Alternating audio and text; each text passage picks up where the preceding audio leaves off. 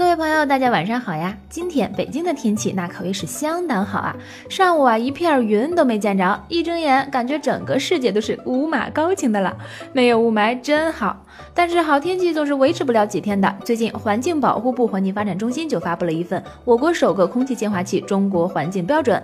这个标准是建立在空气净化器国家质量标准的基础上的，但是要比它规定的更严格一些。按照这个规定，空气净化器去除 PM 二点五的净化能效不能小于五立方米每瓦特小时，去除甲醛或甲苯的净化能效呢不小于一立方米每瓦特小时。标准将于明年一月一日起实施。标准是好的，但估计小米净化器什么的要哭瞎在厕所了吧？毕竟不符合国家标准，只能开发新的净化器了。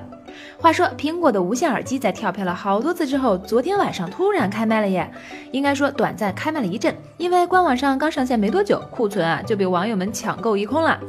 据外媒报道，美国时间周二买到无线耳机的消费者呢，是有望在圣诞节之前拿到耳机的。呃，苹果要是不能及时补货的话，估计就完美错过圣诞季了吧。不过讲真，有这一千二百八十八块钱，可以买好多别的东西了，为啥一定要盯着 AirPods 呢？说起来花钱这个事儿，现在大家出门其实都挺习惯用支付宝或者微信进行支付的，连钱包都省得带了。但是大家全用第三方支付，银联哪还受得了呀？必须得采取点措施。十二号的时候，中国银联就宣布推出了二维码支付标准，并且正在制定云闪付二维码的产品方案、业务规则、风控策略以及接入流程等配套措施。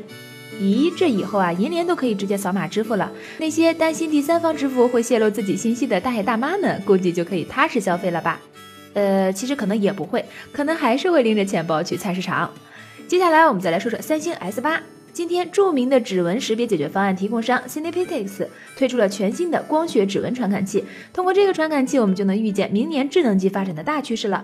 估计到了明年啊，三星手机的 Home 键可能就真的要退休了。本来之前就有传闻说三星将在 Galaxy S 八上抛弃 Home 键，现在全新的光学指纹传感器推出后，指纹识别需要在手机面板上开孔的问题就被完美解决了。看来三星 S 八离全屏幕手机也是不远了呢。今天最后我们再来说一下 Uber。